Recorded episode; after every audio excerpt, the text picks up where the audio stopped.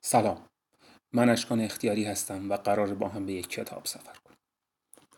بهار مثل هر آغاز دیگه با عشق پیوند خورد. زنده شدن طبیعت امید رو در دلها روشن می‌کنه مرگ راش رو به زندگی میده و هر چیز سرد و گزنده ای که زمستان رو ازش دوری کرده بودیم حالا با لباس جدیدی برامون آغوش باز کرد. درختای خشکی که برگ میدن ابرهای تیره ای که کم کم با پنبه های سفید آسمان جاشون عوض میشه و کوههای خاکی رنگی که لباس سبز میپوشن. بهار دید ها رو به جهان عوض می‌کنه و بهشون فرصت میده جهان رو خودشون رو و دیگران رو زیبا ببینن و دوست داشته باشن. کتابی که امروز می‌خوایم معرفی کنیم درباره همین عشق. یک رمان عاشقانه نوشته دافن دوموریه دخترموی من راشل. داستان از زبان مرد جوانی به اسم فیلیپ روایت میشه. فیلیپ از بچگی پدر و مادرش رو از دست داده و توسط پسر اموش آمبروز بزرگ شده. آمبروز یک زمیندار بزرگ و ثروتمنده که هیچ وقت ازدواج نکرده و تنها وارثش هم همین فیلیپ اونا روزگار رو با هم میگذرونن به کلیسا میرن با هم غذا می‌خورن جلوی شومینه کتاب می‌خونن و از زنها دوری می‌کنن.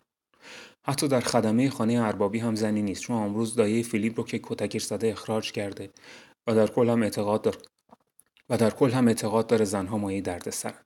حتی وقتی می‌خواد فیلیپ رو در برابر دیدن سختی های زندگی محکم بار بیاره اونو به دیدن مردی می‌بره که به جرم کشتن زنش دارش زدن انگار برای آمروز زنها موجوداتی هستند که مردان رو به نابودی میکشانند. چه با زنده بودنشون و چه با مردنشون. دردسرن. وقتی فیلیپ بزرگتر میشه آمروز که دچار روماتیسمه باید زمستانها لندن سرد و مرتوب رو ترک کنه و مناطق گرمتر بره. سرمایی که همیشه تحملش می‌کرده و حتی می‌خواسته فیلیپ رو هم برای تحملش محکم بار بیاره حالا با استخوناش نفوذ کرده و مجبور ازش فرار کنه. توی یکی از همین سفرهای زمستانی آمروز نامه‌ای به فیلیپ می‌نویسه و بهش میگه که با دختر عموی دورشون راشل در ایتالیا ملاقات کرد و دلباختش شده و ازدواج کرد. این اولین جاییه که راشل وارد زندگی فیلیپ میشه. تصویر راشل از طریق نامه های آمروز از طریق ذهن اون راه خودش رو به زندگی فیلیپ و خانه اربابی هم باز می‌کنه. خانه اربابی به جوش میاد همه منتظرن که بانوی جدید به انگلستان برگردن اما نامه ها میگن که به خاطر مشکلات راشل فعلا نمی‌تونن ایتالیا رو ترک کنن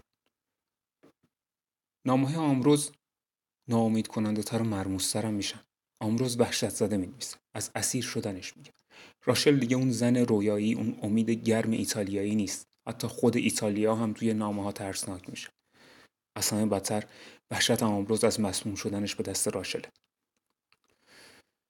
بعد از همه اینا فیلیپ به دنبال آمروز به ایتالیا میره. اما وقتی می‌رسه می‌فهمه که اون خیلی وقت مرده و فقط یه کلاه کهنه ازش باقی مونده. راشل هم رفته و ویلا رو برای فروش گذاشته. فیلیپ سراغ وکیل راشل میره ولی اونم ازش خبری نداره. برای همین با کینه از اون به انگلستان برمیگرده. اونجا متوجه میشه آمروز تمام ثروتش رو براش جا گذاشته اما تا تولد 25 سالگیش اختیار این ثروت در دست پدرخوانده و وکیلش چند وقت بعد یه نامه از راشل به دستش می‌رسه که میگه تو انگلستانه. فیلیپ هم که به اون شک داره تصمیم می‌گیره دعوتش کنه تا هم آزارش بده و هم سر از ماجرای پسرموی مردش در پدرخونده فیلیپ بهش میگه که آمروز بر اثر قده مغزی مرده که توی این خانواده ارسیه پدرش هم از همین بیماری مرده بود و بدبینی های آمروز هم به دلیل همون توموره. چون این قده باعث میشه که بیمار به آدم های اطرافش بدگمان شه توهم ببینه. ولی با همه اینا فیلیپ هنوز به راشل شک داره و می‌خواد تا جایی که میشه آزارش بده. لاقل تا قبل از دیدنش اینطور فکر می‌کنه. فکر می‌کنه دعوتش کرده تا آزارش بده. اما راشل یا خیلی شبیه اون چیزی که آمروز عاشقش شده بود یا اصلا شبیه اون چیزی نیست که نامهای آمروز تو ذهن فیلیپ ساختن چون با دیدنش همه چیز عوض میشه این فقط شروع داستانه. شروع عشق فیلیپ به زنی که باید خودش بشناسدش. زنی پیچیده زنی که به عنوان یک انسان نمیشه از دریچه چشم کس دیگه ای نگاهش کرد. زنی که خود زندگیه. برخورد فیلیپ با راشل برخورد اون با زندگیه. فیلیپی که تا حالا فقط خانه اربابی رو میشناخته و همیشه عادت داشت زندگی رو از چشم آمبروز ببینه حالا مجبوره خودش با پیچیدگی های انسانی دست و پنجه نرم کنه قضاوتشون کنه و لمسشون کنه. با اینکه آمبروز مرده اما نامهایی که ازش پیدا میشه خاطراتی که ازش در ذهن فیلیپ و راشل هست مثل یک کتاب قانون با تفسیرهای مختلف رابطه این دو نفر رو تحت تأثیر قرار میده. اینکه راشل تمکار و ولخرج اینکه راشل تمکار و ولخرج توهم بیماری آمروز بوده یا اینکه مرگ آمروز حاصل طمع راشل و مسمومیتش بوده این سوالیه که فیلیپ نمی‌تونه بهش جواب بده. برای راشل هم همینطوره. اونم نمی‌تونه بفهمه کمک های فیلیپ از سر ترحم و عشق به آمبروزه یا عشق اون به خودش. هنر دافن دوموریه به عنوان نویسنده در اینه که هیچ وقت به هیچ کدوم این سوالها جواب نمیده. و ما رو توی همون دوگانگی که این آدم توش سرگردانن نگه میداره. ولی این سوال اهمیتی ندارن برای شما هم نباید این سوال ها مهم باشه. دخترموی من راشل یک رمان جنایی نیست. قرار نیست با خوندن کتاب بفهمید راشل جنایتکار بود یا فیلیپ قاتل بود یا حتی آمبروز متوهم.